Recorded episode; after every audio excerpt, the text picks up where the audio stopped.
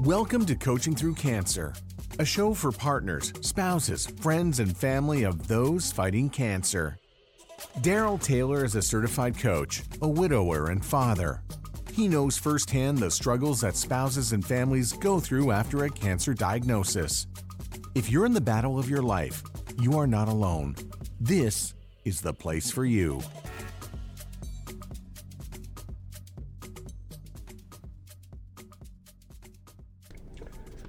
This week, I want to talk about the power of the word and. Last week, we talked about the power of the word maybe, and we told the f- parable of the uh, farmer who, upon any event in his life, uh, whether others thought it was good or bad, he simply said maybe. And we talked about this um, place of being where you are not holding on to uh, how outcomes work out specifically, that you're open to all possibilities, um, uh, and and that you don't put the weight of things being right or wrong on every event and circumstance that you uh, experience. You treat them as being neutral. So, with the power of the word and, apart from it hooking up words and phrases and clauses.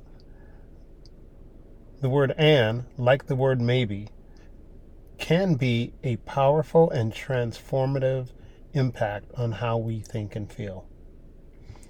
You actually use this all the time without noticing. You do it with negative thoughts to great effect.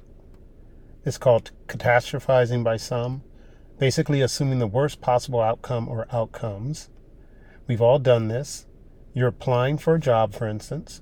You imagine blank stares while you're in the room, furious note taking, maybe a technical assessment question, and you are completely stumped. You walk out thinking, it could have been worse, only to notice toilet paper on your shoe.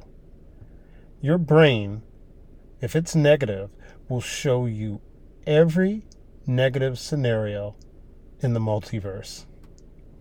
But if you try to imagine a positive outcome, you will get, at best, one path to success. When trying to rewire this unhelpful process that the brain automatically goes through, the use of and can create a multiverse of possible positive outcomes. Instead, for the interview, what if you allowed for there to be a room full of smiling faces and nodding heads? Laughter when you crack the joke that everyone gets. And maybe a wink and a finger point as you leave the interview room. Why doesn't this set of thoughts occur naturally? Why does it have to be so forced and so intentional? Well, for one, the primitive part of your brain is helping you by keeping you safe. Right? The primitive part of the brain failing because you never tried is actually safer and preferable to trying and failing. Less risk to stay where you are, conserve energy, and be miserable is the preferred state of your primitive brain rather than venturing into the unknown.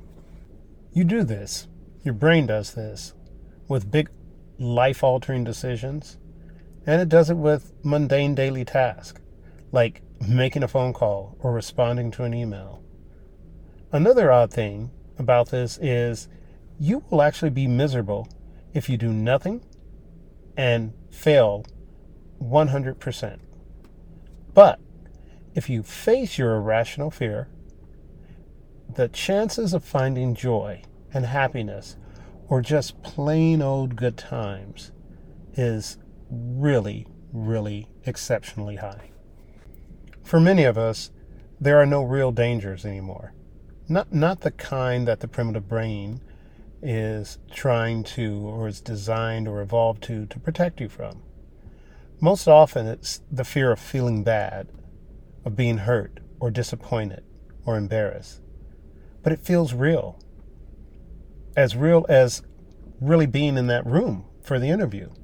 In fact, it feels so real in most every case once you actually sit down for it, in this case the interview, and complete the interview or the phone call or the email response, it never feels as bad as you imagined it.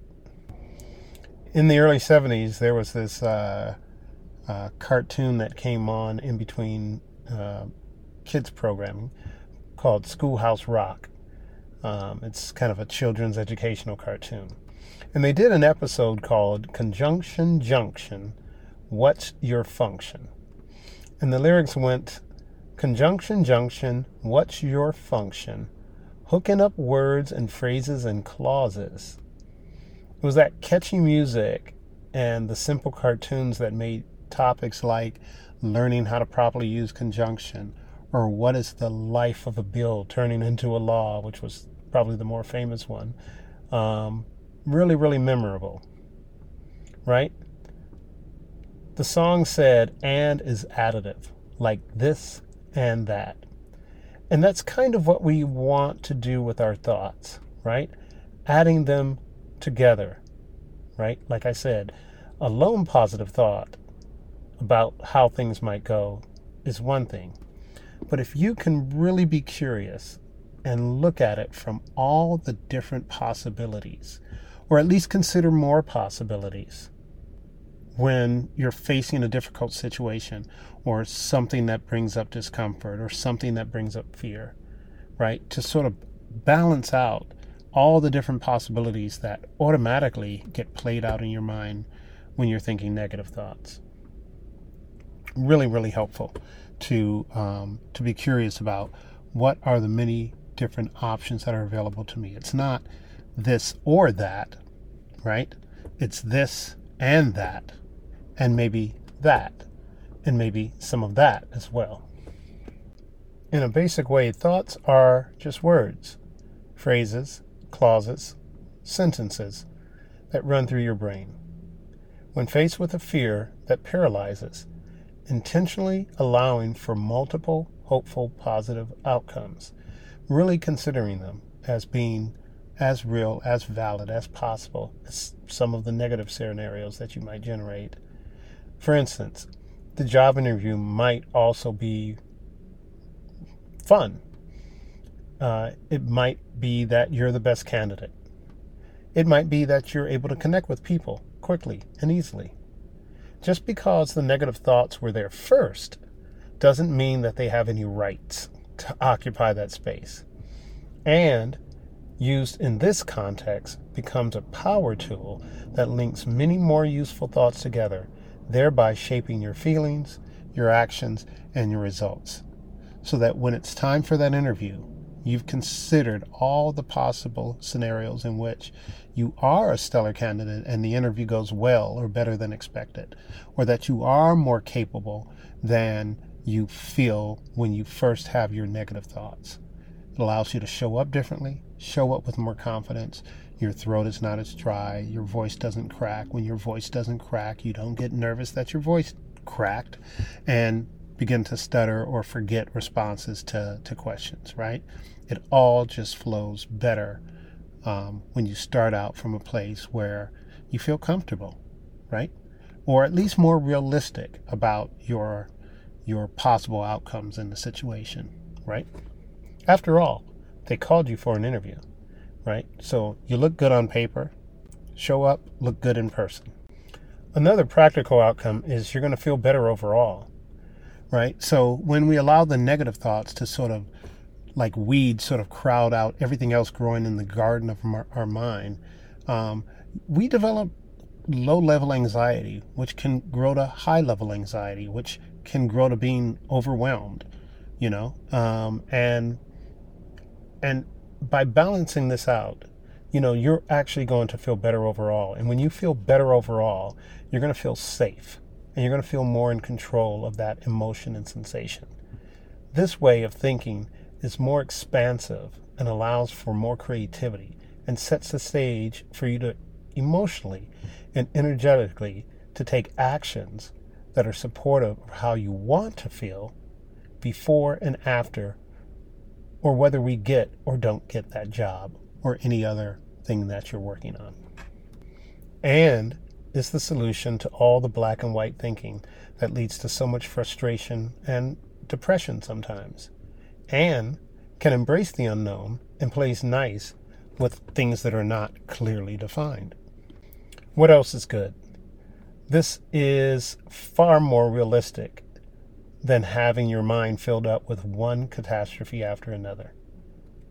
What else is good? You will be more familiar with how your fear presents itself in your thoughts and feelings. You will ultimately have less fear and less fear of feeling fear, right, than you do when you don't take on this practice. What else is good? You will create A, better results for yourself, and B, be more content and resolute with any outcome, positive, quote unquote, positive, or negative. So, in the case of the interview, whether you get the job or not, right, you can walk out of that interview saying, okay, went better than I thought, didn't get the job, but that was a really helpful interview for me to get practice and to get more clear on some of my responses and to really dial in and find a company that is the best fit for me and them, right? The takeaway, the disposition coming out of that same environment when you master your emotions and your thoughts is going to be entirely different. And it'll change how you proceed from that point forward. So try using and in your daily life.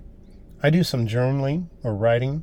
Um, that writing is more of a written rant sometimes, but it's whatever's on my mind, just thoughts, kind of stream of consciousness writing. And I'll analyze some of the major or recurring thoughts and then I'll do a coaching model like we've talked about before in prior episodes. Depending on what comes up, I'll process emotions around what I'm feeling at the time. I usually finish with a few sentences or thoughts written out about how I'd like to feel, and I stay curious on this topic. I coach myself, maybe get coaching on it from another coach. There are two keys for the whole process for me. One is staying curious about it all. Why these thoughts? Why now? What can I learn? How would I like to feel now and in the future about this? What are my values? How can they be adhered to or expressed within this context? The other is to be gentle with myself. I don't beat myself up if I haven't figured it out yet and I'm still fearful. I allow myself to be a beginner, to be human, knowing that I'm on the path of continued self improvement and allow that I have something of value to share with others, even at this exact moment in my life. There's a quote that I heard recently that I love. It says that courage is not the absence of fear, but the decision that something else is more important. If you want to start using the power of and, or maybe to transform your life in small and big ways, contact me for a consultation or mini coaching call. Uh, we can talk for uh, a bit and find out what your interests are, what your needs are, and see if we're a good fit to work together. Look forward to hearing from you. Thank you for joining us. Share this episode with friends, families, and others in the fight. We'd love to hear from you. What's your story? What are your thoughts, experiences, and what would you like to hear discussed? Reach out at www.coachingyouthrough.com. That's coachingyouthrough with the letter U.com.